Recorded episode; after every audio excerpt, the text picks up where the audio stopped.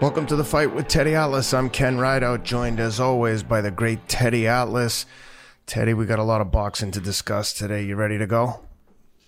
If you are, you know, I follow you. You know, you're my, you're my inspiration. I always get excited when I see those iconic shirts. The Hatton Castillo fight was a good one. We were just talking about Castillo on one of these shows. Um, Castillo had Floyd some Mayweather. interesting fights with Mayweather. Yeah, yeah. Very close fight. Fight that uh, a lot of people thought he beat Mayweather in the first one. Yep. You know, He was also involved in one of my favorite fights of all time against um, Diego Corrales. Yeah, that was uh, that fight. You know, a lot of times on this show, I'll talk about how fighters from the more modern era, a lot of them, some of them, oh, you could always say some of them, but put it this way: I favor the golden era to a certain extent, and and I don't say that. I have to qualify that because I think we've we've watched some really great fighters in our generation that can stand in with any era. I mean, Sugar Ray Leonard, Roberto Duran, Pernell Whitaker. I mean, you could, you know, Mag- Manny Pacquiao, Floyd Mayweather's tremendous. Um, Benitez. I mean, I'm, I'm uh, going back a little bit to the 80s, but uh, I also I also think that there are fights that you know back back in the golden era, back in the twenties to thirties to forties, even some of the fifties, uh, you had regularly the best fighting the best, and you had more clubs available in cities where a fighter could go in. You know, you could go in and there could be six, seven, eight clubs where there's action going on. And there's more action going on, more places to develop your skills, to apprentice, to learn, to develop, to grow. You know, it's I've said it before, it's kind of like a lawyer who doesn't get to go into a courtroom. If he goes in a courtroom more often, he's going to be a better lawyer. If the doctor, if the surgeon does more surgery, he's going to be a better surgeon. And that was part of it. Why I, I hate to use the word I favor, but I have so much respect and esteem for that time because these guys. I'm not saying uh, that you have, you're supposed to have 200, 300 fights, but these guys had 200, 300 pro fights. And because there was so much action, there was so much availability, and you were able to fight the best guys and develop and learn from fighting. And there were more teachers, quite frankly, better trainers around because this was that was their profession, not just a side job, uh, not just where they could throw a towel on their shoulder. They they actually had to put the time in and the apprenticeship to earn that place, to earn that title, to earn that right, that privilege to be a trainer. wasn't just handed out because a guy, you know, walked in the gym and said, I'm going to be a trainer. It, it- he had to go through the process. And I'm just saying that you, I'm glad you brought up that fight because that fight, as many great fights as you could go back to the era of Armstrong and Archie Moore and, you know, I mean, even the '80s when you had Bobby Chacon and Bazooka Limon and and Boza Edwards, and you know you had the best fighting the best, and so many fights to pick from.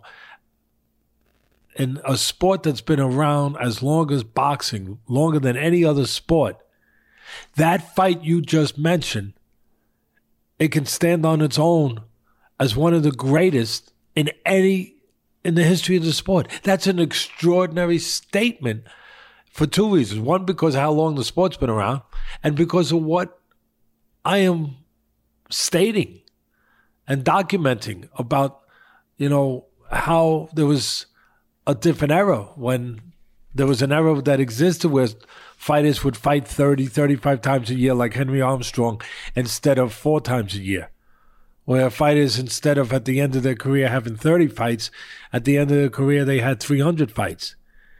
And it's extraordinary that we could be talking about you know, within our time that we could be mentioning a fight with Castillo and Corrales, the first one, that stands with the greatest fights of all time in this great sport. And within the same time period, that another one stands right with it Micky Ward and Arturo Gatti. Yep. Extraordinary. So I guess what I'm saying is I'm I'm kind of I I think I'm I'm almost correcting myself or I'm I'm almost not berating myself but reminding myself that and we all have to be reminded sometimes that things are pretty good. yeah, and that's such a simple thing and such a simple phrase and such a simple statement, but you know, we forget that things are pretty good. Mm-hmm. You know, we look back to the other times when they were better, but sometimes we don't look close enough to our times that they're pretty damn good Yeah. and maybe very good. And that's a reminder. and I'm glad you'd said that.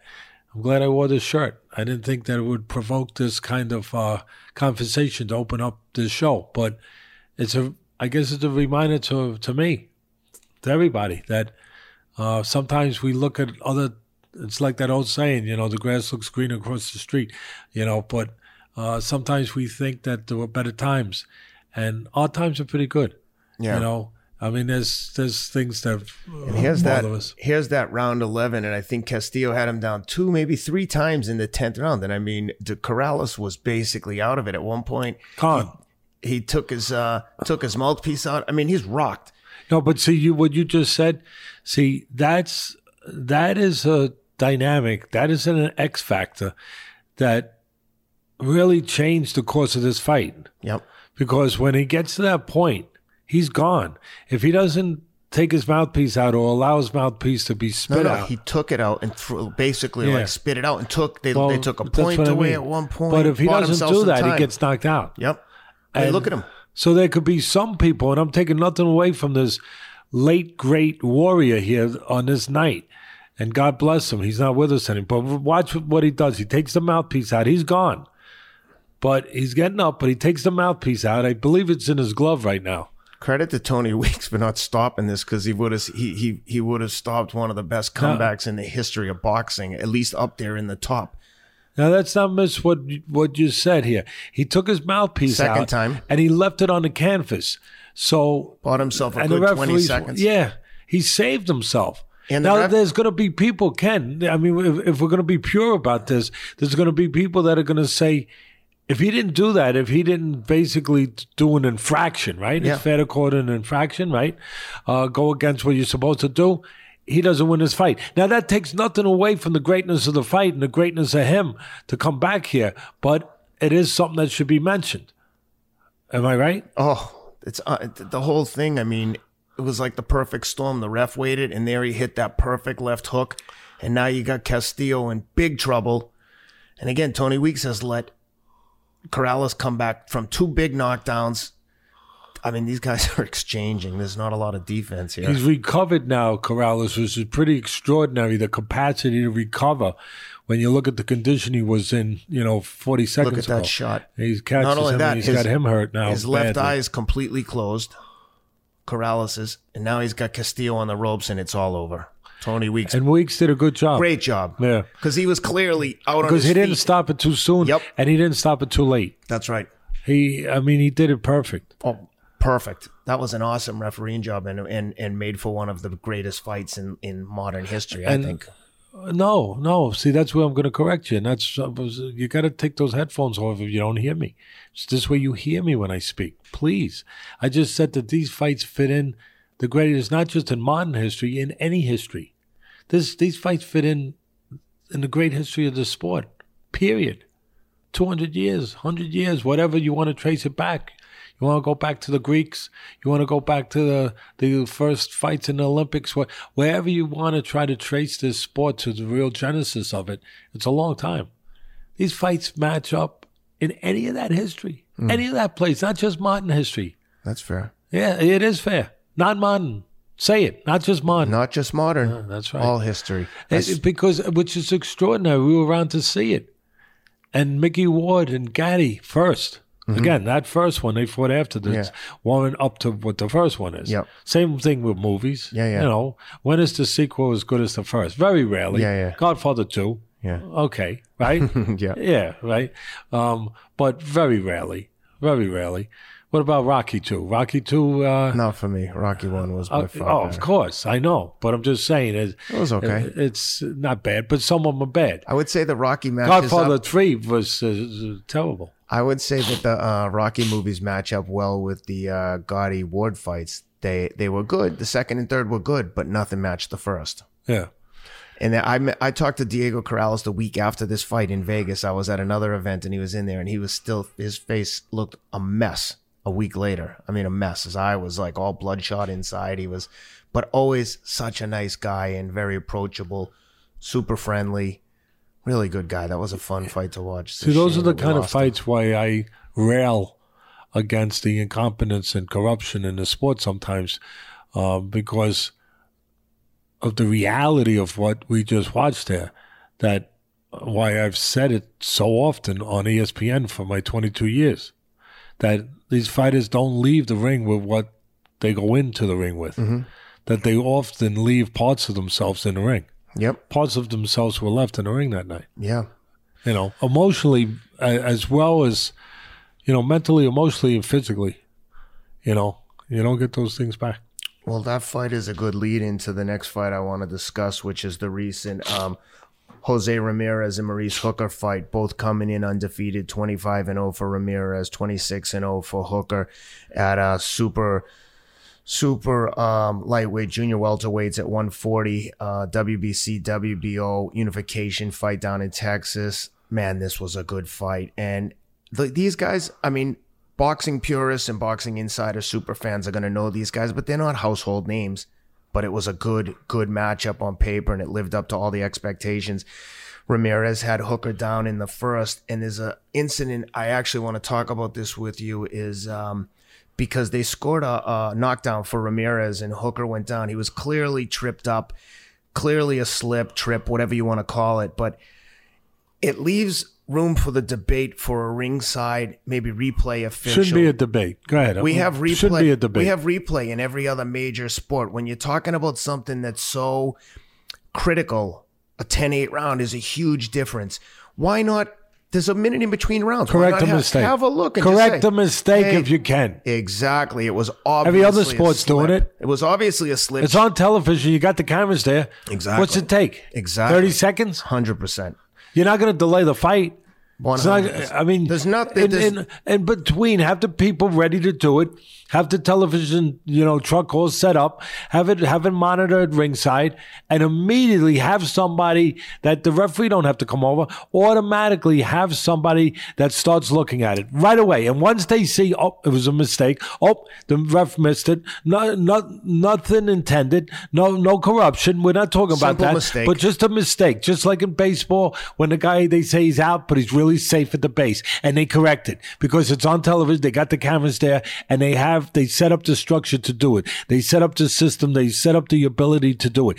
Do that in boxing. Why shouldn't boxing catch up to the other sports and use what's available to use to make sure it's done right? You have a team of officials. The same ref doesn't ref every fight. Use the ref from the previous fight as now the replay official. Rotate them through. There's three or four officials on hand at every fight. This is an easy solution for a situation exactly like this, a unification fight. Why let a 10-8 round go when it's clearly a slip? Freeze that. Rob's Freeze that. Freeze. Freeze. Freeze somewhere. And there you can see he slips and, and you can tell the way I wanted to show something else too. We'll go back to it later. You can also tell the way Hooker's protesting, like clearly the ref, he's in a difficult spot because it was obviously just a mistake. I don't think there's anything malicious there, but he missed it. See if we can see. All right, let it run. Maybe we'll see it again, where you could see more clearly that. I mean, he just loses balance. Yeah, he there, didn't even you hit him with the punch, really. Um, we wanted to see if we could see even clearer, but that's clear enough. Um, I don't know what their replay showed. Maybe their replay showed the entanglement of feet, or here, here's another shot. Rob does a good job. I was about to And he's standing on his foot, looking yeah, at his left what it- foot. that's exactly what it was. He stepped on and his look, foot. And look, in the ref's defense, he's behind him. He can't see the foot. He sees a punch. Fair, but this is why we need a replay. This Well, I round mean, shouldn't be scored 10 8. Again, what are we? I know I am. what are you? I'm a dinosaur, okay? and I'm trying not to be. I'm trying not to be. But the sport shouldn't be a dinosaur No. when when there's uh when we're at a time when dinosaurs should not be really walking around and uh you know running boxing i mean we we don't need to be primitive if we have skills and abilities and tools to be less primitive to be better to be more sophisticated to to get things right especially in a sport that is so unforgiving Mm-hmm. you know, it's one thing you want to get it right in baseball, and that's good. But that guy, you know, he They're gets playing 180 games or whatever it is. No, These more guys- than that. Uh, well, no, no, 160, whatever it is. But still, they're playing the next day. Mm-hmm. He's coming up to bat the next inning, Yep. or the inning after. You're not coming up to bat the next inning after after maybe the fight gets stopped or At that too- level, at that level, far- they're fighting twice a year. and and it changes the dynamic of the fight because now you got to take risks that wasn't part of your plan, and it shouldn't be part of your plan because the referee screwed up, Yeah. and you can fix it. You know, again, why should we? It, it it's every other sport. Every they they avail themselves to the sophistication that's there. Why why shouldn't boxing? It's extraordinary. You know why? Because there's nobody doing what we're doing. Really. There's there's nobody overseeing it. There's nobody, there's no central commission head like there is in the other sports Mm-hmm. that's saying, yeah, it's got to get done. Yeah, it's got to get done. Yeah. It's just a free, surprised none it's of the- free fall. I'm surprised none of the state athletic commissions just put it in. This is like a no brainer. You could fix this tomorrow. But actually, like you said, that changes the complexity of the fight because now Hooker's on the defensive. He's just got lost a 10 8 round in the first, so he comes out and who knows if that actually changed it. But he ended up, it ended up being a barn burner of a fight. I mean, the fifth round was one of the best rounds of the year, I would argue. They were like swinging for the fences. Ramirez was putting it on him pretty good and then eventually stopped him in the sixth round again, I thought the ref did a great job with the stoppage. Hooker was hurt. Um, no protests from. No, it was a him on his good job. I mean, Yeah. Ramirez showed himself to be, not everybody is what I'm about to say, a good finisher. Yep. Ramirez looked like a damn good finisher. You either are or you aren't. He he when he heard him, he was like uh, you know, ants at a picnic. you know, all over. I mean, you know how it can be tough with ants at a picnic. Uh, they they swarm, and he swarmed, and he uh, boy he he he did a he did the job that you want to see a fighter do when they hurt somebody as a finisher. But I'm going to break it down a little bit more. I the fight was a classical matchup going in as a boxer versus a slugger. And I'm taking nothing away from Ramirez, but in simple terms, that's what people would kind of categorize this fight as. I believe that's fair. Um, Ramirez showed himself to be more than just a slugger. You know, I, I give him credit, and he wouldn't probably get the credit. He'd just get the credit that he was the physically stronger guy. But I'm going to give him credit for more than that. Uh, he did what he had to do, even on the outside, with his jab to stabilize the better boxer. Uh, a guy that was supposed to. And listen, Hooker, to his discredit, take. I mean, he he's in there, showed heart, doing everything. But to his discredit, and if we're going to be real here, you got to point out everything that's there, even though it's sometimes things that kind of, you know, go by the wayside. People won't mention normally, but he didn't use his jab the way he should have. Even there in the replay, he was pushing the jab. He should have been getting full extension on that jab, being a taller, longer guy, being a boxer, being a guy who wants to be on the outside. He should have been snapping that jab a little more. All right, but to the again to the credit of Ramirez, not just a physically stronger guy. He won that fight in my eyes because he also did the things that good fighters have to do. He stabilized took away the jab or the dominance or the possible dominance of supposedly the better jabber by using his jab, mm-hmm. which was effective. Mm-hmm. So he was able to own some of the outside territory at times where he wasn't supposed to own that, to control that, to to keep the other guy from dominating in that area. And again, to I always say on ESPN, I say here on a podcast, I always say that for me, boxing is a battle of geography. It's always about geography. Who fights in a place that's best for him? And Ramirez, the geography for that fight, for Ramirez to better himself, to to get optimal results, was to be close because he's physically the shorter guy, the stronger guy too, and perception of a slugger. Obviously, the geography that was supposed to be, you know, the right place for Hooker was on the outside, uh, not as physical. Uh, different skill sets, more sophisticated, supposedly, uh, speed, you know, length. Supposed the geography that he's supposed to look to control is on the outside. So, and that's the fight did go that way. The guy who owned the geography, the better geography for what their skill sets were, won the fight for the most part. Ramirez was able to get close, was able to get on the get hook on the ropes, was able to get to that physical place that you want to get to if you're the more physical guy. But, and there's a but, again, I'm going to give him extra credit. In the spots when he had to at least offer something on the outside to again keep the other guy from getting too confident, too much in control on the outside, outside of his geography, so to speak. Ramirez did that. He used his jab. He he he out jabbed. He out jabbed Hooker. Rob's my man. He's probably looking for it to back me up because that's why I hang out with you guys. You back me up. you back me up. You, That's for you- sure. And you know, and that's what people's friends are supposed to do. But he he used his jab enough to keep Hooker from getting confident, from believing that it could be a jab fest, from believing that it could be his way tonight. And that again, I want to give him credit for that because that probably goes past the board a little bit.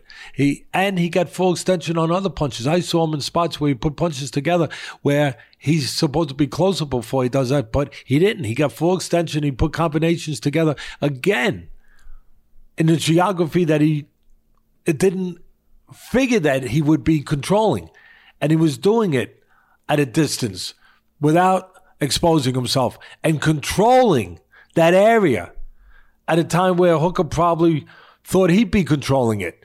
So he did a lot of. I just want to make sure he gets credit for doing more than just being a caveman. Oh no, he, no, no, but but but more than just being a strong guy. Yeah.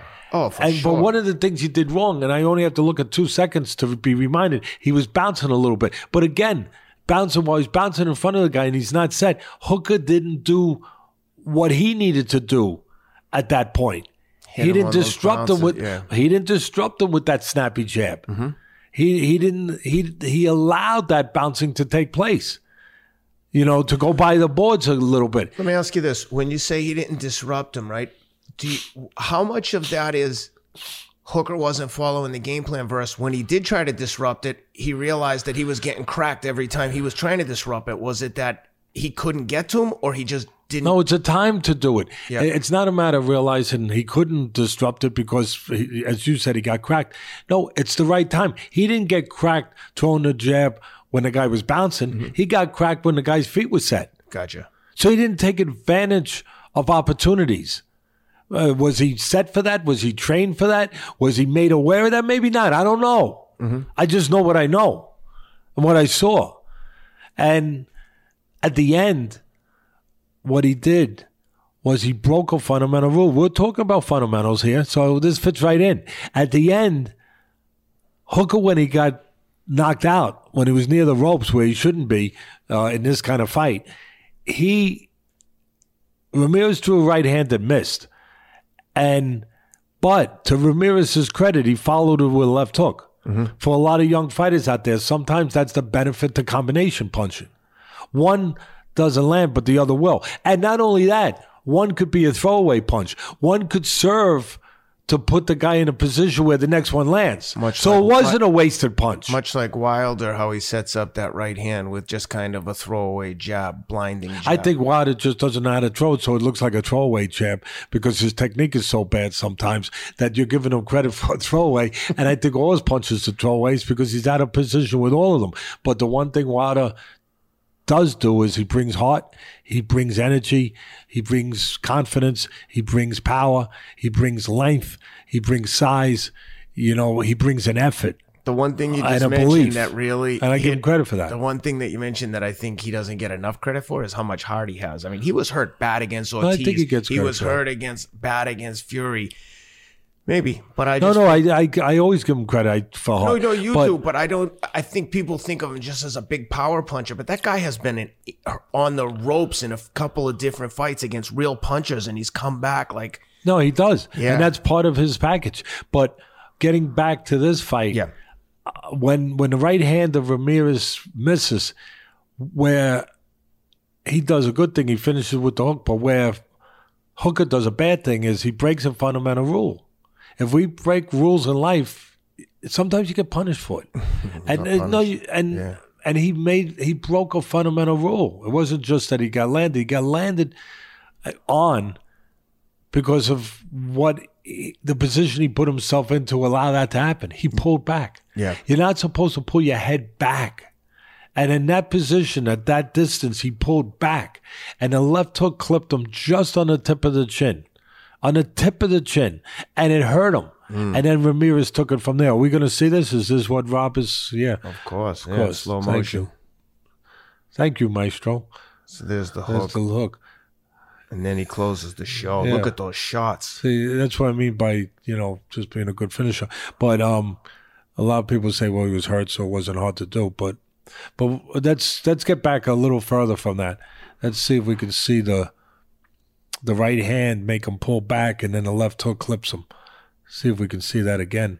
While he's pulling that up, I just want to point out, I, in my opinion, I knew Ramirez was good, but I'm shocked at how how great he looked, and I think that this sets up an awesome unification fight with Prograis fight in um, Josh Taylor coming up. I know a lot of people think Josh Taylor is like it's going to be a good fight. I I think Prograis is going to run him over. Now I've been wrong before, but I and and if that is the case, I think Prograis He better run him over because he ain't getting a decision over in London. no.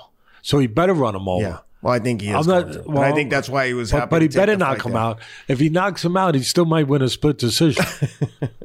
Over there, I gotta I tell mean, really, and uh, where it's going to be crazy for Taylor. Oh, and yeah. and over in And London. don't get me wrong, Josh Taylor is nice. He's, no, he's but really we'll talk about that fight, Yeah, yeah. right? But let's take a look here.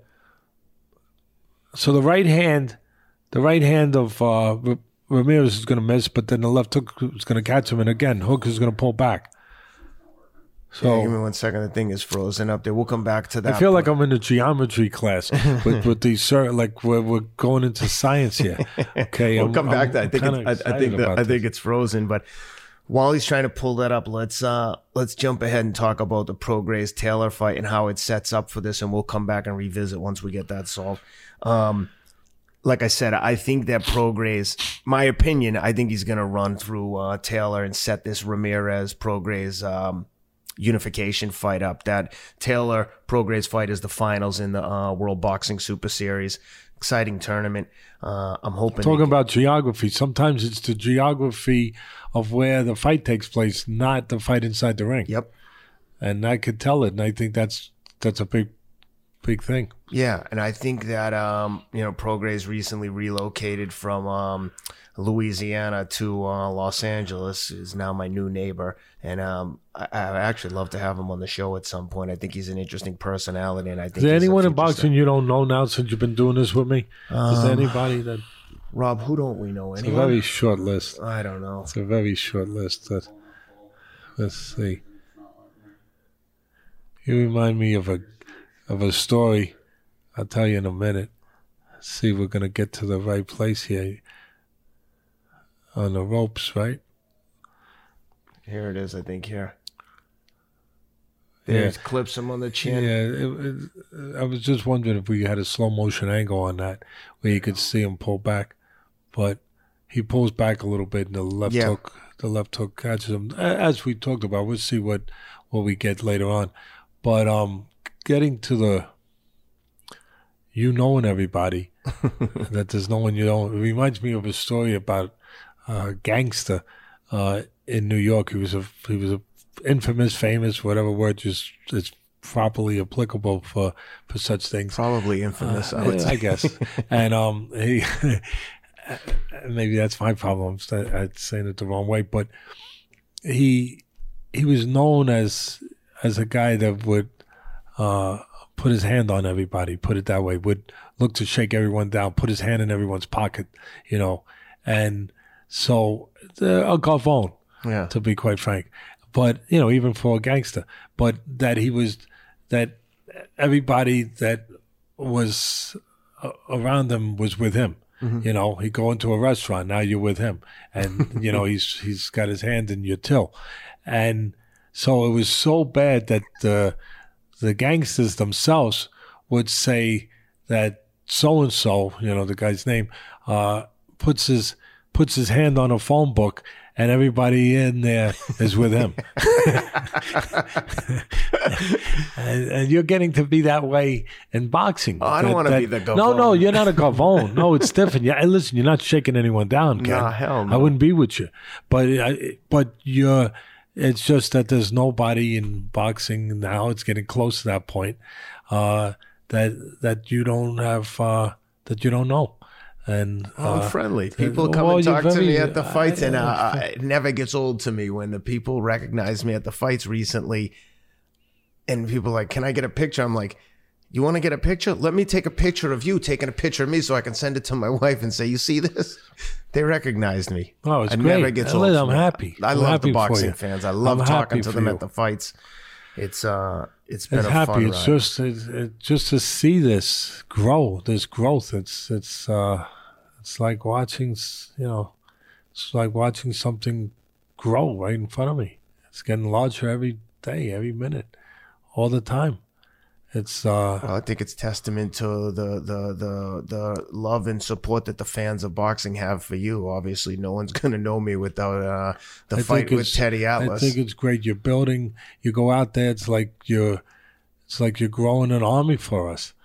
that's the fans. They're you, like I, I, gotta say honestly, I love uh, the fans like at the boxing events. Yeah, a recruiter. You're you're putting soldiers together, kind of like the the inf- the beginning years ago I wish we could ever get to that height of what I'm about to describe. But years ago, I remember at its infancy, the Howard Stern radio show. Oh, yeah, yeah. And he would have his guy go out to different places. Yeah. And he was basically uh, recruiting soldiers yeah. for the show. You know, every time they would see the guy, they'd say, Yeah, that's that's the Howard Stern. That's Howard Stern's show. You know, you're you're doing the same thing. You're doing the same thing. You're you're building uh, an audience here. Trying. It's getting bigger. Just don't let me see you putting your hand on a phone book. well, all right. Speaking of going out to the events, I was at the um, at Kownacki uh, Arreola fight this Saturday at Barclays Center. Man, well, we didn't was... finish about Prograis. Oh, sorry. You're right. I'm sorry. Um, yeah, Prograis Taylor coming up. Uh, they're gonna fight in London, World Boxing Super Series, and um, like I said, my my thoughts on that is that Prograis wins this going away. You have any thoughts? Yeah, a little bit. Um, I think Prograis is maybe the more dynamic athlete. Uh, toward your point, or at least your thinking of the result that you're thinking of, that Prograis might be the more athletic guy, um, more dynamic talent, in, to a certain degree. Yeah, I, I think that's possible, and maybe likely. Uh, he might have the pressure. Shouldn't have it, but you know, life's not always fair. Uh, it might have the pressure of having to be more dynamic uh, and having to score a knockout to win this fight over in London with Taylor. But two southpaws fighting each other, both undefeated, and again, the geography is going to be important in the ring and outside the ring because the fight being in London, it's going to be something to overcome as far as if it goes to the scorecards. I could see Prograis being pushing or trying to push the fight a little bit at some point coming forward, and his style is to move his head, a lot of head movement, but unprotected head movement. What do I mean by that? His hands aren't up. Mm-hmm. He does it with his hands low. And Taylor, I can see Taylor taller, longer, on the outside looking to be a sniper, looking to pot shot him, looking to. If I was the trainer, I think that might be the program I'd be setting up or the, the fight plan strategy I'd be setting up to take what he gives us, uh, uh, force him to come forward, uh, being that we have some physical assets, uh, maybe advantages if we use them in the right way, where we're a little taller, a little longer, where we can force them to come to us and look to time them, look to time that head movement, that naked head movement. I say it again, not just head movement, naked head movement, where if he doesn't make you miss, you catch him clean, where he has to be perfect. It's hard to be perfect all the time. And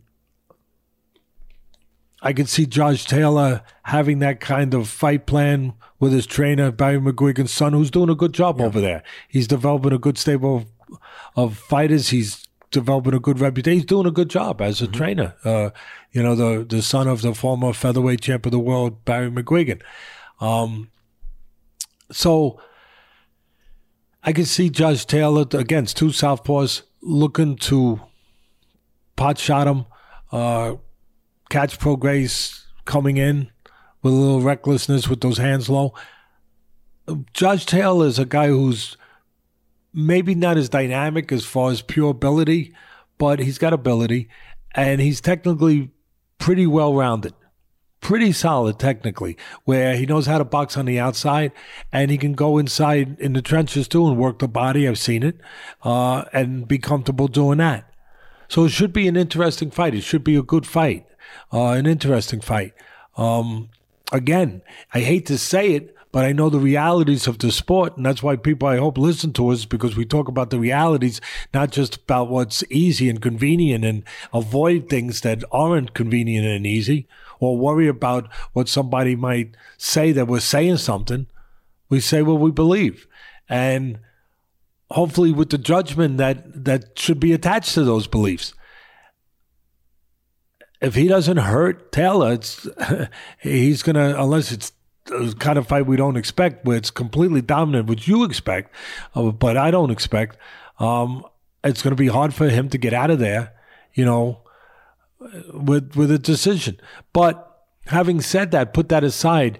Just the things that we we can't control that. The things that we can talk about that are more control about controllable. The talent, the styles, uh, the you know the technique, uh, the mistakes that both guys can make. I I can see Taylor again boxing on the outside when he has to get in close, being able to tuck up and do that too. He's technically pretty solid. Uh, at the end of the day, I see Taylor winning a decision. Um, yeah, I, I Wow. see the opposite of you. I again, Prograis, I see what you see, but I also see what I see.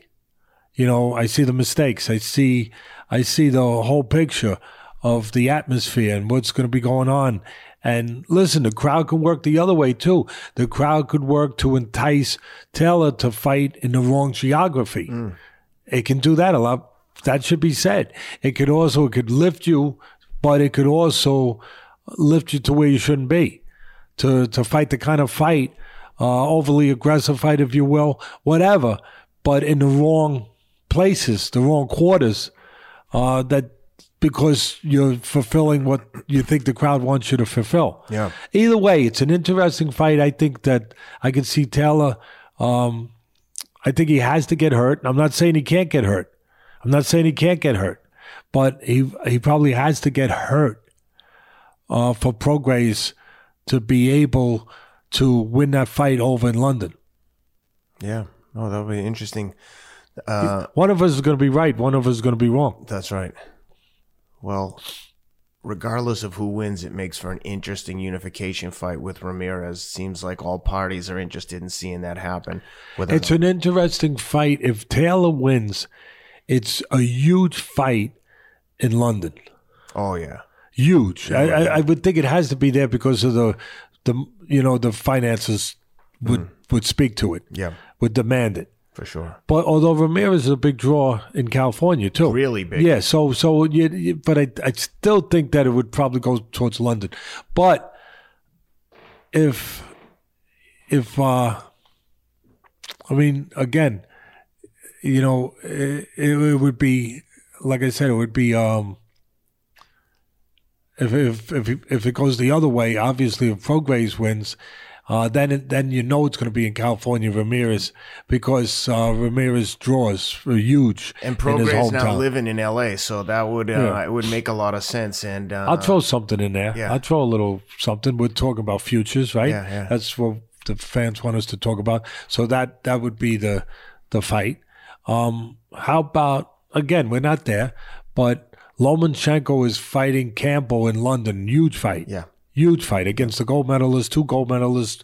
Lomachenko, Campbell was a gold medalist in Olympics, and Lomachenko's a two-time gold medalist, the best fighter in the world, either him or Crawford, for the most part. I think most people would agree. And it's going to be a huge fight over there.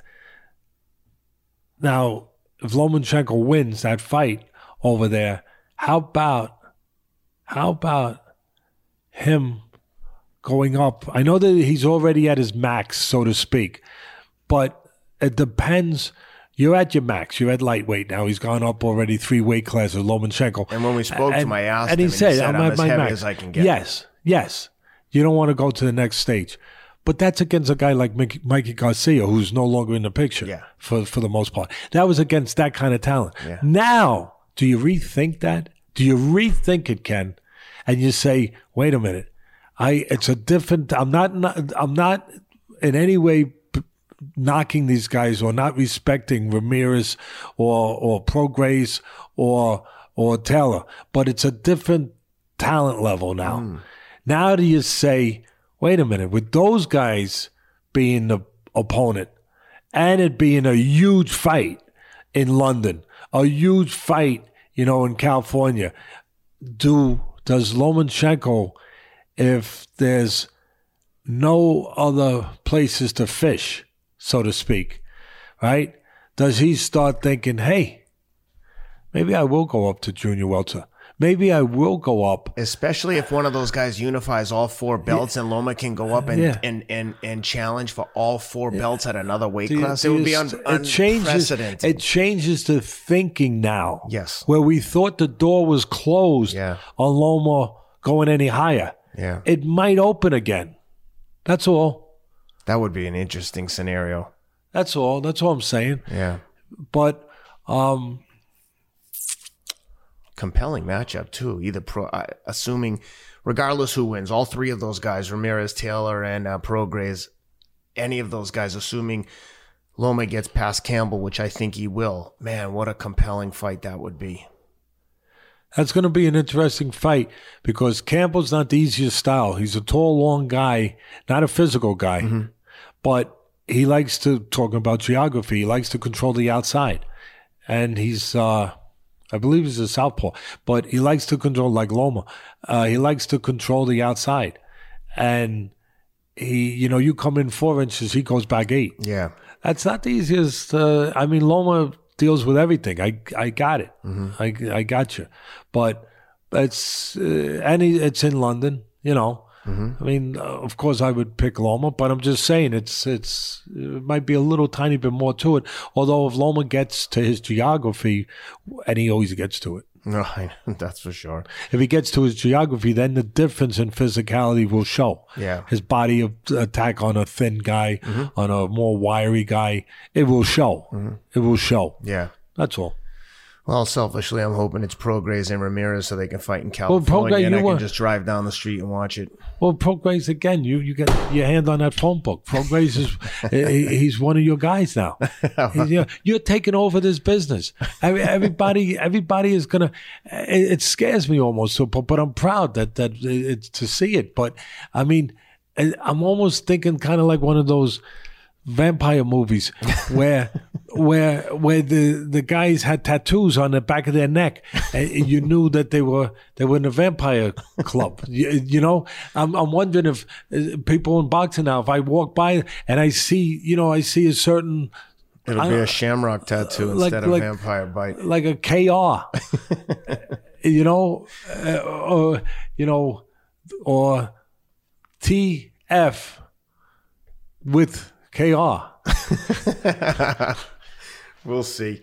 Well, listen, let's talk about the um, Kownacki Arreola card because that was a good one. That was, I mean, in the in the um, It's only listen. It's only the card I'm saying was. I good. know, no, yeah, but I'm just saying that the, it's hard. It's hard telling the truth sometimes because We're gonna get to it. No, no, but I'm just saying uh, in general. I mean, because you take, there's always someone's going to say, "Well, why?" But do you, you want the truth or you want the you, you want it only when it's Well, we're gonna get the truth, so if you don't want the truth, no, I'm just saying stop the only show when it's now. uh, convenient. You know what I mean? I mean because, I mean, yeah, it was an entertaining fight. Yes, yes, yes. To a certain extent, but it was one sided. So I don't know how entertaining it was. But yeah, it was Rock'em Sock'em Roll. Okay, anyone could say Well, that. Anyone could make that. But I'm just saying, it, it could it could also be, you know, a commercial for Excedrin for migraine headaches. You're- you're- becau- you're and it's not supposed to be. Uh, it's not always supposed to be, you know, just about you know who who can get hit in the head the most. You're talking about the main event, and I'm just just to, just to clarify, uh, the whole card I thought was entertaining, and we'll get to that main event. But just to uh, summarize, the main card started with um, Curtis Stevens, who lost. He looked to be, no offense to Curtis Stevens, he looks to be a shot fighter. Every time he got touched, he went down. The ref finally stopped. Good it. puncher, Stevens, uh, through his career. I mean, good left hook. Uh, dangerous puncher, but if he doesn't get you yeah, out of there no, early- no, I'm not uh, disagreeing. And and now he's at where he is too. So anyway, Ster- Stevens lost his title in the first fight on the main card, but um, the next fight was pretty compelling because you had John Pascal against uh, Marcus Browne from Staten Island. Marcus Browne, obviously undefeated Olympian, coming in riding high, destroyed Badou Jack, looked to be world beater. And uh, Pascal, who you could easily argue is a shot fighter past his prime coming in, but he didn't look like it this night. He was getting to Marcus Browne. They were exchanging. Marcus Browne was landing some big shots. Didn't have seem to have any effect on Pascal. Pascal eventually dropped him two or three times, and then he got up. um, Marcus Browne suffered a, a vicious cut via headbutt accidental. They went to a technical decision to the scorecards. Marcus Browne lost on all three scorecards by uh, one point. But um, man, this was a raucous crowd. Big support for Marcus Browne. but ironically, John Pascal probably had three or four fans all sitting directly behind Marcus Browne's people and screaming in French the whole night. There was bad blood coming into this. Pascal was riding him about his domestic abuse charges. Just a lot of bad blood leading into the fight, and they were getting after it. It was a tough, tough fight for the referee. He was busy all night breaking them up in clinches, a lot of roughhousing. And uh, credit to John Pascal, he he took it to him and uh, took his belt, took his interim title, and um, like I said, Marcus Browne suffered a vicious uh, cut on his eye. Um, but yeah, interesting, uh, interesting dynamic there. B side wins both the first two um, events on that card, both both two the first two fights on the main card. Um, any thoughts on the Marcus Browne Pascal fight? Right hands, you know, southpaw killer. You know, sometimes, you know, and Pascal's right hand, you know, was uh was effective that night and when it needed to be. You know, in uh, in the spots that that he needed it to uh, be that southpaw killer it was. You know, and it obviously uh, got him the victory. Uh, getting those knockdowns, three knockdowns, I believe. Bad altogether. knockdowns. The first one, his head snapped back, bounced off the canvas. I, I was actually surprised he got up because I mean it was that was a legit knockdown. I mean, he was rocked. One of the things that you know, um, I think it's a misnomer. You know, when when he got dropped, I think I heard that for the most part they were saying keep your hands up, and there's no doubt. You know, keep mm. your hands up is pretty good advice yeah. usually, right? And, well, in a fight, uh, typically, you know, in life in general, and you know, symbolically, you yeah. know, keep your hands up, be alert, right? Uh, and and there's no doubt about that, that that those habits are important, and they can save you, and they can they can hurt you, they can send you to a bad place, you know, yeah. if you don't have them in place when the moment comes. But a lot of people are not educated beyond that and I'm not saying I know more than anyone else, but just like it, it's too simple to just say keep your hands up sometimes. And I'm not saying that that's not at at times and oftentimes in my business can be the case. It can be. It can be probably more so than other th- other things uh, that can go wrong. You can pick that, you know, but when in the spots that I saw where Browne got caught, where it really, and and I didn't plan on doing something, you know, to to really help somebody, or but I think that's what we do with the sport. If we can help, if we can point things out, you know, I, I guess that's I feel is what our responsibility to do is, and or further somebody's understanding of something uh, through educating in a, a, little tiny bit of a way. But where he got caught, it was both times the same place, the same reason.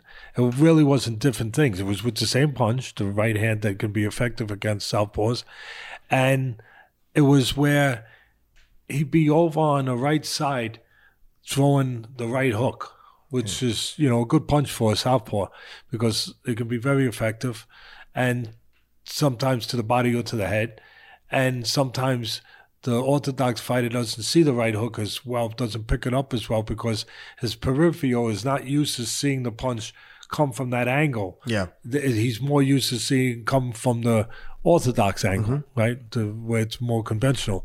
So both times, from what I remember, he was throwing the right hook, and when you throw the right hook, or when you throw any punch, right? Mm-hmm. You you have a defensive responsibility with the offensive aim mm-hmm. and the offensive, you know, goal to land. There's still a defensive responsibility, and a lot of people don't realize that, and a lot of times that doesn't get across. Is that you shouldn't lose that defensive responsibility, and what I mean by that is, say you're throwing a right hook. Mm-hmm. That's what we're talking about. You throw the right hook, but you have to stay in a position where you're sound, mm-hmm. where you're protected, where you're safe, like which is over here, outside where he can't catch you. So mm-hmm. you follow me? Yeah. so you're over here and you bang. See how I? Or if I'm throwing a left hook, bam! I just snapped it, bam! I'm throwing it here. But if when you're throwing the right hook, this punch, you got to maintain that defensive position so you're not exposing yourself. So what happens is if you're not cognizant of that or in the habit of that, you come over here to throw it. Yep. Now when you come over here, right down Main Street now you're in, counter. Well, now you're in no man's land. Now you're in a danger zone that you shouldn't have been in. You don't have to give up defense for offense, is what I'm saying. Yeah. So you're over here and you're throwing the punch and and listen, he's got great trainers. Yeah. So I'm I'm not in any way. I'm just doing our show. Yeah, yeah. Just the same as I would do, you know. And I don't even have to say nothing to be, because this is helpful. I well, mean, here we're going to show. But but show I'm, I'm, I'm just saying that. You know that uh, because I, I want to always try to be. I only want to be the best I can be. Yeah. And and as a person, as as a commentator, as a po- podcast. Uh, uh, show person. I, I want to be the best I can be and and uh, say things that should be said uh, f- for reasons that and and not and not keep those things from being said because uh, of anything other than is it something that can be helpful? Is it something that can add to the show? Is it something that can add to the experience of the listener? Is it something that could possibly be beneficial in teaching. Yeah. And again, whether it's him or whether it's uh, whether it's uh, whether it's Arreola or whether it's uh, whether it's Pasquale or or whatever, whoever the fighter Yeah. is, there there are again certain things that are fundamental things that if you go awry of them, things can happen. Mm-hmm. Yeah. And so the idea of throwing a punch seems like a good idea until you throw it and you venture and your your head travels over to the other side to a side where there's danger. Mm-hmm. So and bottom line is you're throwing this punch, boom, stay there. Snap that, go, bang. So keep that defensive position. But if you come out and you throw it and you fall over to the other side, well, there's bad things on that side sometimes. And let's gotta- take a look at what replay here take a look exactly at what you're talking what about. we're talking, and and that's one one to fight for him. So uh, and there it is. See on the second right hook. Once again. We gotta go slower. Boom, boom. He straightened up. Yeah. Uh, The the second punch allowed him to come into a zone that he shouldn't have came into, to an area that you're not supposed to come into. Mm-hmm. It allowed him to straighten up and be in a vulnerable place. Mm-hmm. But it, but you, in really, your responsibility has to be to to not go to that place when you're throwing your punch. Mm-hmm. Again, it seems like a good idea. I'm throwing my punch. Yeah, sure, it's a good idea because you could hurt the guy, you could hit the guy. But if you're throwing your punch and while throwing a punch, you're putting yourself in a vulnerable position, well, you are don't- you can pay a price for it. You And- don't want to roll the dice and put yourself in a 50 Well, you 50 wanna- position where you could land Well, you or you could get but, dropped. But, but he doesn't realize he's doing it. yeah. Uh, uh, he's not doing it on purpose, obviously. And and again, There's another one. you know, Wide looping right hook. yeah. I mean, that was a that was a different one. This was one just standing straight up there after he missed. Yep. You know, staying in that no man's land. You know, just staying straight up.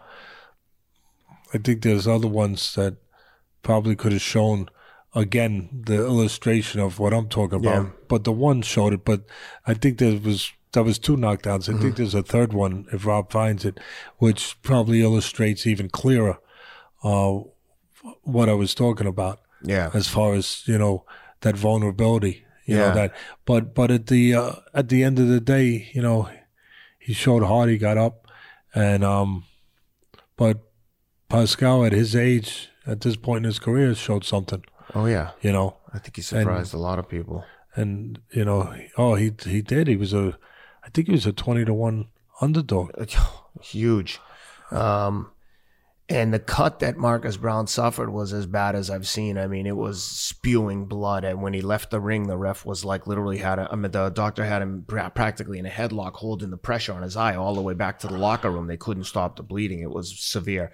And, um, yeah, it was. I tell you, the crowd was was uh, aggressive, man. Pascal, like I said, there was a lot of uh, bad blood going into that, and as Pascal left the arena with the belts, Browne's people were giving it to them good, and and and Pascal was going back at them, and by the time his trainers came by, like thirty seconds later, the people started to get really aggressive to the point where I was like, "Where is the security, man? This is unacceptable. They're gonna like take a swing at this guy, at these trainers." And now, granted, the trainers were antagonistic, but you shouldn't be in fear of the uh, fans attacking the trainers and fighters, regardless of what's gone on. Like, you're not involved in the you're not involved in the event. Mind your business. Cheer for your guy. Offer support, but like, don't start getting aggressive and taking swings at people. It was really unfortunate, and I was like, yeah, it l- really left a, a bad taste in my mouth watching people behave like this. Um, but anyway, coming into the uh, main event, Arreola and um, Kownacki.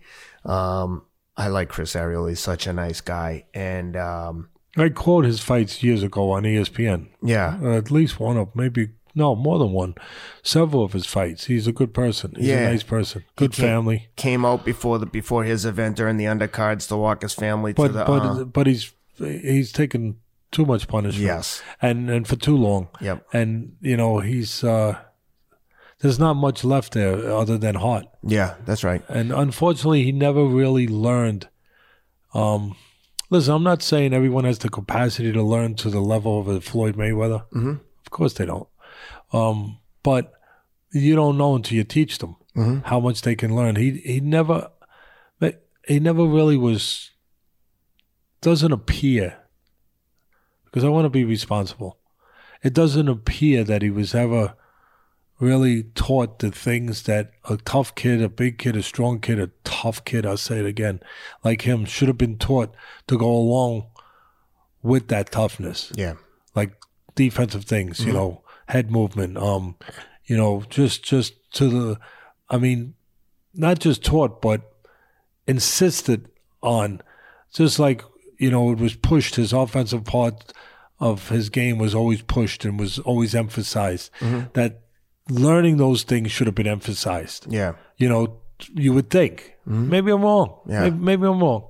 But uh, to looking at it and being up close to seeing him for so many years, uh, corners fights on ESPN, it was always my thought that I wish a kid like this, with all that heart and a terrific personality and a great family kid, um, that he would have just been. We, we knew what his natural assets were to be tough, to to be strong, to punch a little bit, uh, to have a good chin, but that some of the other things that weren't naturally there uh, would have been taught to him. That's all, Yeah. He's uh because he gets hit too much. very much yeah, definitely. So before the fight he came out, walked his family out. They were sitting next to me and he came over and said hello, just like a real gentleman and um getting into Ken, the- you're Ken. You're you're Ken, the fight doctor. Is it, it just, I mean, Well, I got a funny story for you along those lines. So they Okay, get into it, and they're, uh, you know, as anyone who saw the fight, they were just trading. There was like, I don't know, zero defense, not even an inkling of defense. And Kownacki's, I mean, both let me them. jump in for one second. K- Kownacki, is this fair? I just described that it was kind of, I feel bad that I was able to watch the progression of Arreola's career from an early stage, Yeah. corners fights years ago on ESPN, and never really saw the teaching. And again, maybe somebody was teaching him. I'm, I'm, I'm putting that out there. But I never saw the results of it. Is that Yeah. fair? Yep. uh, through all those years, and it, it felt bad. Like you never saw that. Is it fair to say that in some ways we're revisiting that with Kownacki?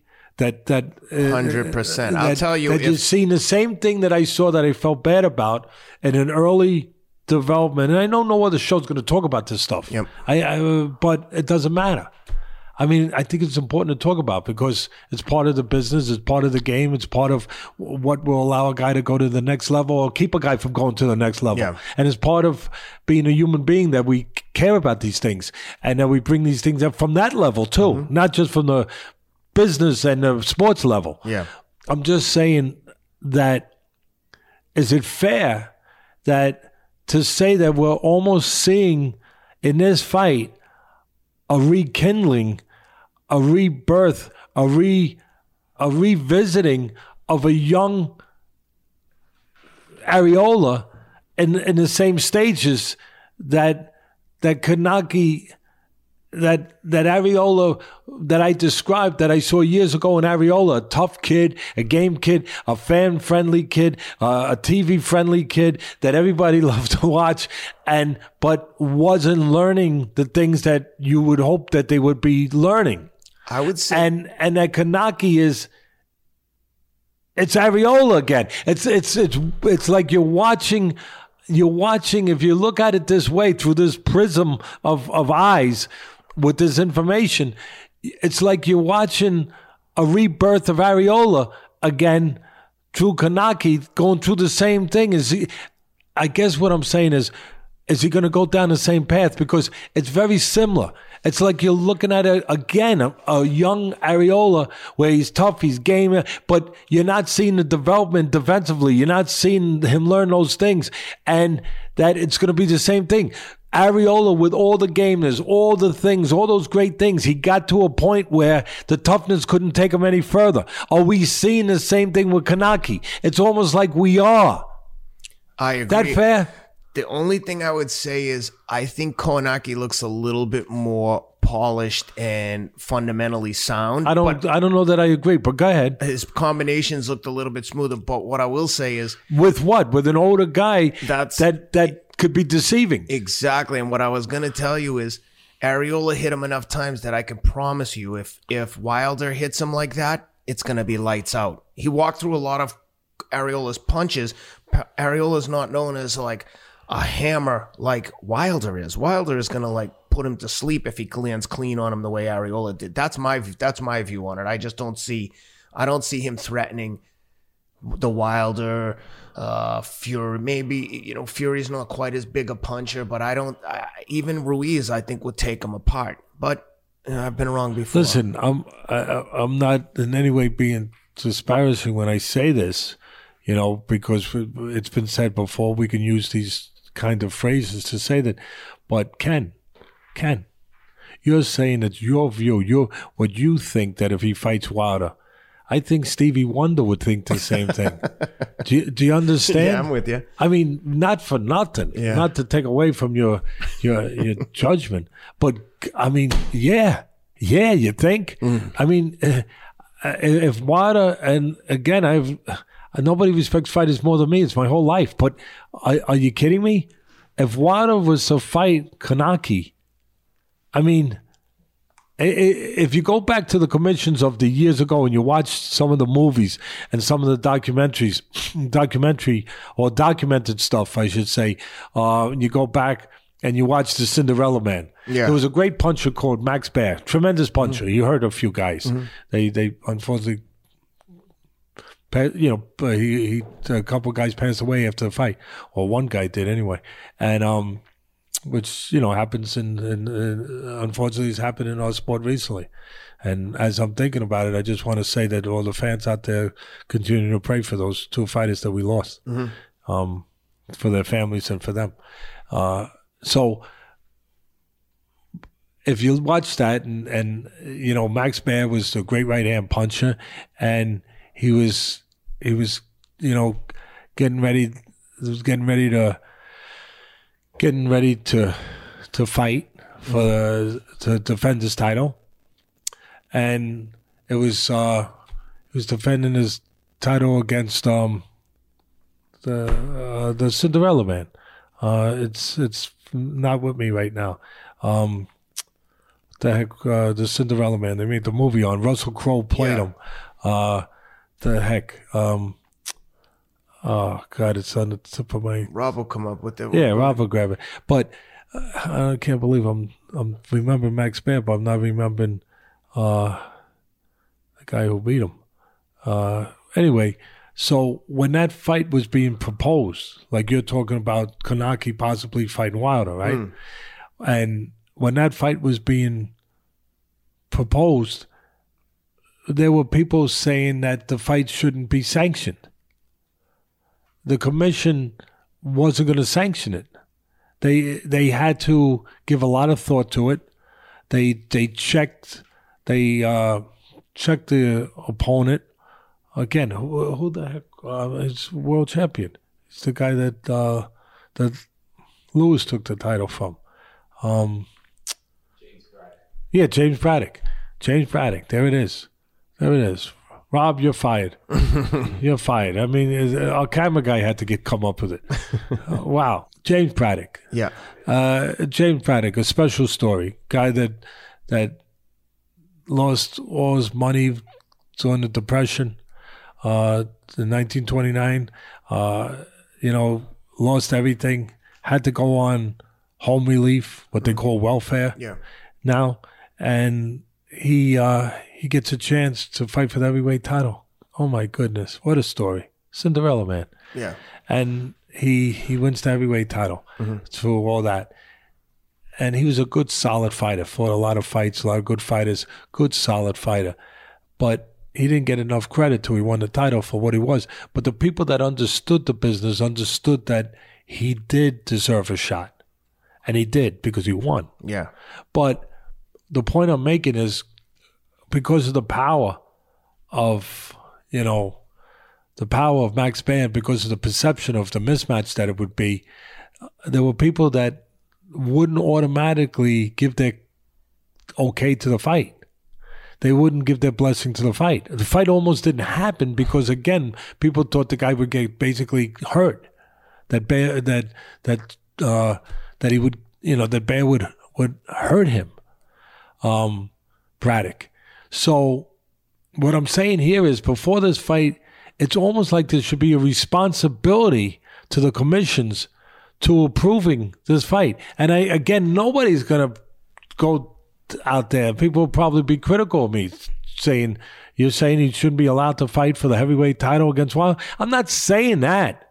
I'm just saying that we have precedent for such things. That there should be some thought if if the guy could get hurt, or if if it's a any kind of possibility of being competitive. There should be some thought of that.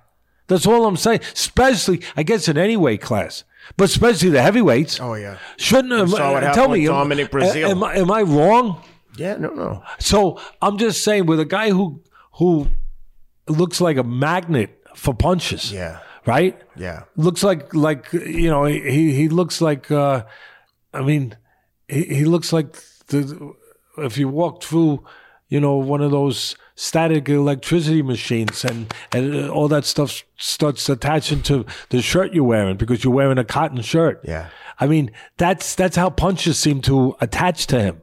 You know he looks like the well you would never look that way. You you you're too well groomed but you know the, the guy that has lint all over him you know Well, you, know, what i mean one one guy who didn't have lint all over him, and I wanted to point this out to you. I know you wouldn't bring it up, so I want to I want to discuss it. but with but wait let me just Go finish ahead, the- go ahead. i'm just saying that for this fight when you talk about the possibility of Wilder and Kownacki, and you see Kownacki, the propensity he has for getting hit with punches, Hmm. that yeah, wouldn't it be responsible to say should that fight be made? That's all I'm saying. I'm not trying to keep anyone from making money. I'm just being responsible, saying something that I think makes sense to say. Yeah. That that I know is not fashionable to say. Yeah, yeah. But really, because you could, and again, it's not the meaning. But what I'm going to say to make a point is that if you ask me for the prediction of that fight, I would probably say, well, how long does it take for water? Has anyone timed with a stopwatch how long it takes for water to walk out to the center of the ring? does it? Does anyone done that? Does it take four and a half seconds? Does it take six seconds? Does it take eight seconds? Because once he walks that distance and finds Kownacki, he's going to find them with a punch. Yeah, that doesn't seem to be too hard to hit him with punches. But I will say to Kownacki's credit, he never seemed to be even wobbled by any of Arreola's punches. But how old is Arreola? I was going to say, not that Arreola is known as a big puncher. No, no, he was a pretty good puncher, but but how old is he? And I know power is the last thing that leaves. Foreman showed that. Yeah. But but but speed and accuracy and and endurance leave you. Yeah, no, no, you're and right. and that that is part of makes a difference. And I'm not saying that Kownacki's not doesn't have a good chin. I'm not saying that. But against Arreola, but and Arreola okay, but against Wilder, nobody's gonna have the capacity to take those punches unless they know how to avoid them. Yep. And he hasn't shown that ability. Well, speaking of avoiding lint, one guy who didn't look to have any lint on him was uh, Joe Goossen with a uh, interesting corner choice in uh, wardrobe. He seemed to have on like a denim tuxedo, a white denim jacket, and um, you know he was getting a lot of praise in the press about what a great job he was doing with Arreola. And I'm watching this almost feeling like I was reading the book The Emperor Has No Clothes because, and again, I, I don't want to sound like I'm crapping on Joe Goossen, but I'm just going to tell you what I saw. Watching the replay, at one point, he's telling Chris, basically, keep doing what you're doing. Uh, the first person to crack is going to lose, meaning the first person to gas out. It seemed to me his advice in between rounds was almost like, Chris, keep taking shots. Eventually, he'll get so tired, he'll just fall over and you'll win. It just seemed like no real technical advice. Maybe I'm wrong. And again, I don't want to sound like I'm attacking Goossen, but I didn't see any real tr- coaching there other than, yeah, keep doing what you're doing. You're tough. You can take a beating. I mean, he was losing pretty convincingly, and he was offering him no suggestions of how to avoid taking like bombs every single round. What did you see there? And I know you don't want to be critical. No, I mean, and, listen, like, come I- across I- like no, sour. Look, I, no, I get. I'm I'm gonna just say that I I, I saw what anybody saw. I, you know, I saw Arreola was the same Arreola that he's, you know, no knock on anybody. Uh, he was the same Arreola that he unfortunately has been the last several years. A guy that gets hit too much. Mm. That's all. And and you know, hopefully it's his last fight because he um you're concerned when you know this is a tough business and you see a guy that uh, at, at any stage of his career get hit that much you have concern but at this stage at this age after this much punishment has been you know absorbed by him you you you you're concerned that's Yeah. all just Yeah. concerned that uh that he's that he shouldn't fight anymore you know uh, and that he's given us some good fights and we love Chris Arreola and that he's just going to uh he's going to be with his family now and you know enjoy his life and find something else to do but not to be in a ring because uh what we see is what we see every time he gets in a ring a tough guy that gets hit Yeah. that's all All right, I don't want to beat a dead horse there. That was a uh, it was a fun card. Uh, maybe not the most technical, uh, high level boxing, but a fun, entertaining card. And before we wrap this up, I want to just quickly touch on the. Uh, And listen, boxing is supposed. To your point, I understand what you can, and and from the commentator's standpoint, from everybody, to be quite frank, boxing is supposed to be. There was a reason why somebody coined the phrase "sweet science." yeah, there wasn't. A It- of I'm just saying it's supposed to be. I'm not saying it can be all the time. It is all the time, but it's supposed to be more than just one guy, you know, hitting another guy Yeah, you know, and hitting him randomly without any science or without any effort to it. yeah, You know, without trying to figure out a way to catch this guy because there's a slickness to him, and and maybe you do catch him, but there was some there was some thinking that was involved in it. There was there was some. Uh, you know, th- some technique and and and whether it's called science or or strategy or you know instinct or but you you had to figure out a way to land a punch. yeah. It should be more than just you throw a punch and it will land. Mm-hmm. That's all. Yeah. Well, before we wrap up, I want to quickly discuss the um, news on Canelo Triple G. A lot of controversy here with um, this matchmaking, and I think a lot of it stems from the Triple G, uh, from the Canelo, um, DAZN big deal they signed there. You know, they obviously signed him to like a three hundred sixty-five million dollar, three sixty, whatever it is, three hundred plus million dollar deal for ten fights. Then they went out and got Triple G for a big deal for three or four fights, whatever it was, with the understanding that they were going to make Canelo Triple G three.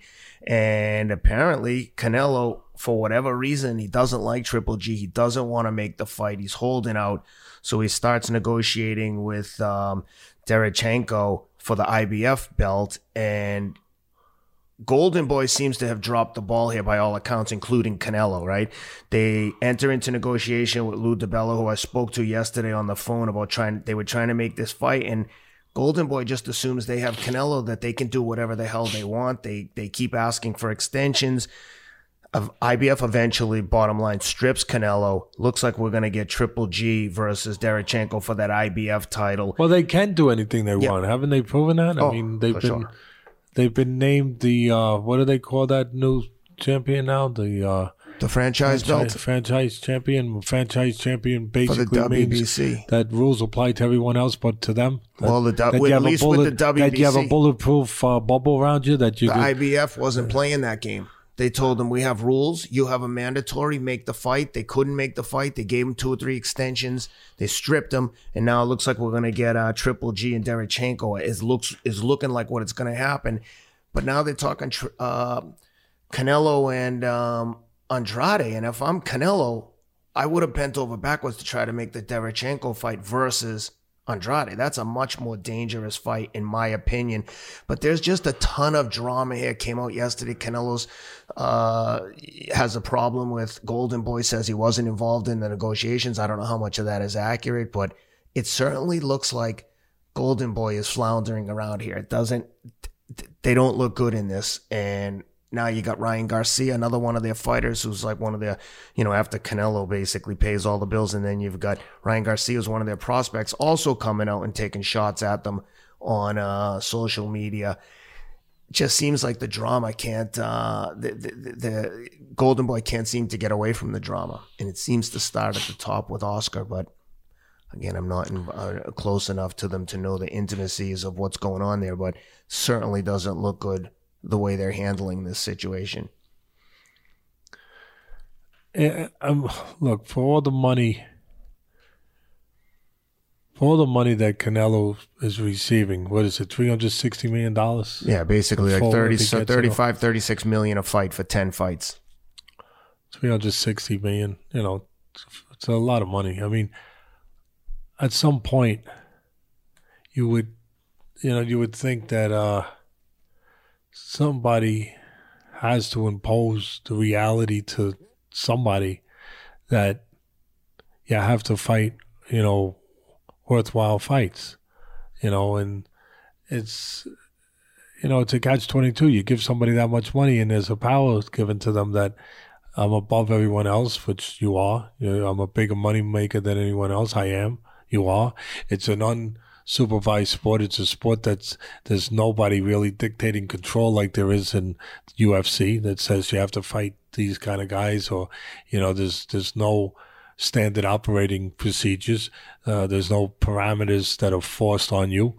You know, there's uh, there's always somewhere you can go to get your way. You know, because there's no unilateral conformity in rules in boxing, right? It's the Wild West. So, you know, you give someone three hundred sixty million dollars, uh, you can't blame them in some ways. You know, it's like giving a kid a, you know, a, a Porsche. I mean, and he's just a kid, and he's going to be driving it all over the place faster than you want him to, and you know, um, and thinking that the rules don't apply to him. Well, you sh- maybe he wasn't. Maybe you shouldn't have gave him something that nobody else has. And in this business, nobody else has uh, what he has, which is the ability to bring that kind of uh, that kind of market behind him, the great Latino market with the pay per view numbers and everything else. And so he gets this kind of money and that kind of privilege that goes with it. And uh, and then you know, th- there's also it's not that clear. Like when IBF stands up, I want to give him credit for standing up, but it's not that clear. Let me do. Uh, let me find more information, and then all of a sudden you find out. You said, "Gee, it wasn't quite." Uh, It's because maybe the IBF, the reason they stripped him is they had a problem with with uh, with Golden Boy where they weren't going to get the sanction fee. They were, I'm not saying that's the case. Yeah. I'm not saying. I'm just saying you find out that you wish it was just as simple as them doing their job of saying, "Well, wait a minute. There's there's laws here. There's rules here." Yeah. and maybe it is sometimes. Maybe maybe maybe. Oh my goodness! Every once in a while, it is maybe, but it isn't sometimes, and most of the time it's not. It's you find out it's it's not for that reason. It's it's for, as I said, uh, something else, some other reason why the IBF stripped them, or you know that that's going on behind the curtain. Uh, that that all of a sudden a relationship, you know, that's something that happened. But all right now, without venturing into that, when you're going to pay somebody that kind of money listen, he fought Jacobs. That was okay. He wasn't a throw in Manila, but it was, it was a solid guy to fight. Yeah. Solid middleweight, full middleweight. Uh, a guy that, you know, was a champion. So, with good skills. Um, so it was, yeah, it was, uh, but to try to, again, this guy is privileged. So they're going to look the natural human instincts for them is that they're going to they're going to look to do what's easiest, you know, to be protected, to to be safest. Uh, that's where again, that's the one thing about the UFC where it's good to have a dictator sometimes, Yeah. as long as you're not shooting anyone. you know, uh, where where he's going to say, no, this is the rules, this is who you got to fight, because we're thinking about the benefit of the sport and the fans more than we're thinking about uh, your own private benefit. Yeah. That that's the that's what it's supposed to be. That's why the NBA has a national commission and the NFL has a national commission and MLB. That's why because it's the it's what's best for the sport, not just what's best for one player or, or one manager or in this case one promoter. You know, but that's the nature of the, the way the business is set up, and you're you're in that. Unfortunately, that's where you are. But you would like to. I, I don't believe that the Andrade fight until I see them getting in the ring. Yeah. First of all, that fight can be a difficult fight for Canelo. Very. On, on- but on on a couple different levels.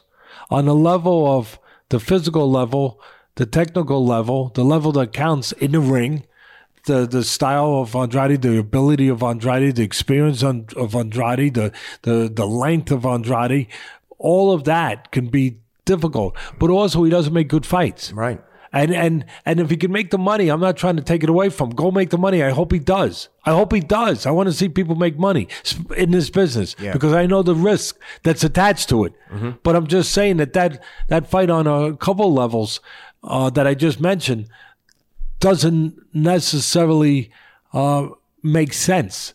You know, uh, it, it makes sense for the point that if you want to see him at risk, maybe, and you want to see Canelo possibly some of the warts that we all have maybe show up in that fight. Mm-hmm.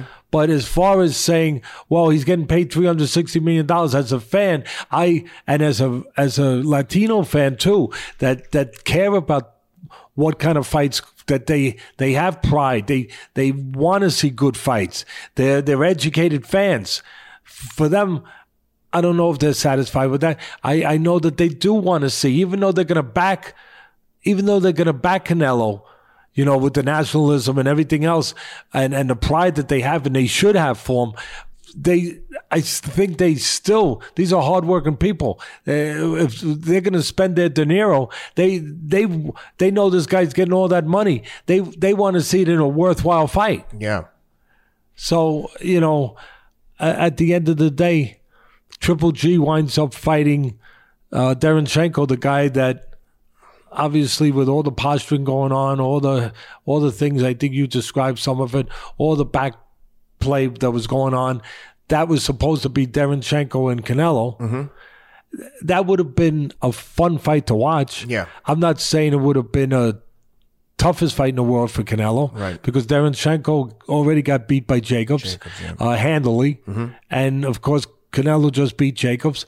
Not that you can use that as a litmus test, but I'm just or a barometer. But I'm just saying that you know you have that situation, and uh, I, I think it'd be there'd be more fireworks. It'd be more f- fun to watch than Andre uh, Andrade.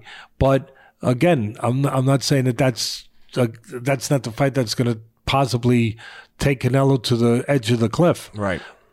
But for whatever reasons that you were talking about, that fight looked like it was going to happen with Canelo, and and it's not. And now, you know, because of whatever posturing was going on and playing was going on, uh, for, to make that fight.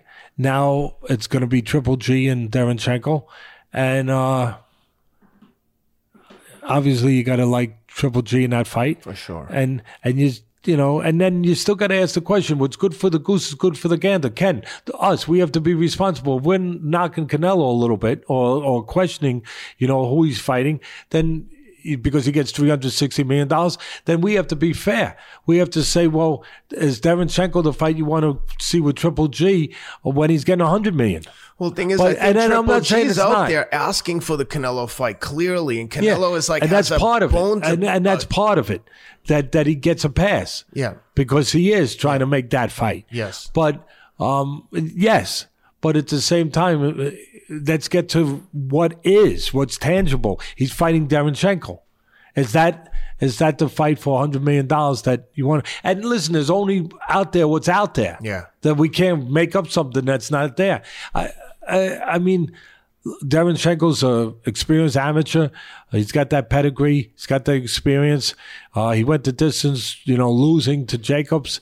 Uh, you know, I, I, it's not the worst matchup. It's uh, I'm I'm not here to beat the crap out of it. I have no problem with Canelo, uh, with it's not the Triple worst. G and but I'm just saying you got to ask that same question Yeah. because if you're paying that kind of money, you know you might want you might want you might not want electric heat. You might want gas heat. You know what I mean? Yeah. You, you just you you know you might want gas, and then you might say, well, Canelo and them are they they're giving you fracking. Yes. I don't know too much about fracking, but, but they're giving you fracking. They, you know, they they're not giving you, uh, they're not even giving you electric heat. Hundred percent. I think DAZN, in hindsight, you know, this is all so new, and I think that when they did this deal, I don't think they anticipated the fact that they were going to get pushback on some of the matchups. I think that they thought they would dictate whatever they wanted in terms of um, the matchups that they wanted Canelo to face for that kind of money. And listen, if you look at Canelo's boxing rec record on on the on the site boxing record, he's fought everyone. The guy take nothing away from him. But this is the fight that everyone wants to see. This is the fight that they signed him for. This is the site they this is the fight they signed Triple G for. And Canelo clearly doesn't like Triple G and doesn't want to doesn't want to see him get this fight. So it'll be interesting to see what happens. I I think that it's it's opened a whole can of worms with Golden Boy, and they've come out of it from from a fan's perspective. Golden Boy looks the worst of everyone involved, and maybe a little bit to a little lesser extent Canelo, just because they're clearly like avoiding this third fight with Triple G, and you know I understand why they are because I think he lost the first one, and I, I could give him the second one. I haven't I don't have as much a problem with that, but he clearly, in my opinion, lost the first fight. So He, they don't want to risk, and you wouldn't either as a businessman. They don't want to risk getting to that 360. They just because they have a contract for 360, they don't have it until they get to that fight. of course, They only get a percentage each fight. What Yeah. did you say? 35 million a Yeah. fight, whatever it is. They want to get to that golden ring. They want to get to the end of that rainbow. Mm-hmm. Yep. And so Triple G could stop them from getting to the end of that rainbow. Although hundred percent. although they have things in their favor where the decision comes in, it's going to favor them because the way the business is set up. Please, please. But don't forget too, they that- have Triple that- G for a hundred, so they've got Triple G. Just because I was born at night don't mean I was born last night. I mean, well, and and you guys, the fans, they know, they know, and also Triple G keeps getting older. I mean that that's for sure. that- that's, That's the premise of what started this, where they fought him in the first place. They waited till he he looked vulnerable. They didn't fight him four years earlier. Mm-hmm. Yep. When we were first talking about that fight, Yeah. they were smart. It'll be interesting there. There's no shortage of drama, like I said, and um, this one's gone a little long. We're gonna wrap it up there. I think we've covered everything. I want to say one thing Go before ahead. we finish. Of course. I got to finish with this. I want to go back and real quick to the other night when you went to fights and the fans were very happy to see you there Yeah. at, at the Barclays Center, you know? And I'm very happy to see the way that the fans, you know, ex- embrace you. And, um, and you once again, you once again put your imprint onto the night. Well, You didn't know you were gonna that night when you walked in there and you had your ticket. And You had a, of course, only ringside for you, and and you and you took your seat and you you know you had your drink and your hot dog. You didn't know that you were going to be influencing that night, but as you have in the past, you did, It- which has become, uh, what's become a bit of a a happening, a, a habit, where we'll go back, we'll speed back quickly to Ruiz and Joshua, the great upset. Yep. And that might not have happened, except that Ken was sitting in his seat and Joshua was, was doing what the champion has the privilege of doing, making the challenger wait because the champion gets the right to come in last. And he was making him wait. And Ken looked up, and Ken always cares about the underdog. Ken always cares about what's right. And he looks up, and I, I'm starting to feel like Ken is a cartoon figure now already. uh, that they're going to start making mugs with, with your picture on them and stuff. And and that might be possible. That might be in the future. But I just want to put it out there. So Ken is there, and he notices Ruiz is waiting, and he's he's he's he doesn't have a sweat on, and he's getting stiff. And you know when guys on and warmed up, they can get hurt early. And all of a sudden, Ken yells out, "Ruiz, warm up." He- Stay loose, Stay, stay loose. Stay loose. And he looked and he Winks. gave a wink to Ken, and and he he he he did. He immediately started listening. He started warming up. He started losing. The rest is history. The rest is history. He goes on, and he wins the title. And Ken's work was done for the night. Ken goes home and is and and the beginning of the beginning of a career has been started. Maybe the beginning of a of a of a legend, and but the beginning of something has started. So then he goes to this fight the other night, Ken, and he goes and he's too humble to say it himself, so I, I have to say it. He he goes to his again, the, Mr. Ride right out your seat is is here, and he sits in the front row seat, and you got the about the eighth round, and he notices the underdog, the guy that doesn't have the backing of the crowd, the guy who's kind of alone. Uh, that guy being Arreola, Kownacki's crowd is there. He's of course the young up and coming fighter, the undefeated fighter, and he notices that Arreola is, looks spent. He looks gassed. Looks like he's got nothing left in the no more petrol left around the eighth round, I think it was. And all of a sudden, again, Ken, the fight doctor, yells out, Chris, come on. The other guy's as tired as you. He's more tired than you. Come on, let's get going. Now's not the time. Let's go. You got plenty left. Arreola looked at him. He nodded, and he went forward. It was like as it was like a cold, refreshing rain that got dropped from the heavens on the back of a marathon runner that hit that wall. That 20 mile, but you would know you're a marathon runner, that hit that wall, that 20 mile place. And it replenished him. It brought him back to life. It, it, it gave him at that moment just what he needed. Just what he needed to get to the finish line. Again, job well done, Ken. And um, just want to tell you, it's I there will, I will not be surprised if we start getting calls now for people that will have one if they know that they might need you. I have you at ringside. They've already started coming in. I'm sure they a have. couple meetings next week with some young guys looking for some advisors. I'm gonna lose you. I'm gonna lose you. Never. I hope not. Never. We got big things coming for you guys. Anyway, thanks for being with us. Please continue to subscribe, share the links. Appreciate all the support. Teddy, thanks for this. Appreciate you. Thank you.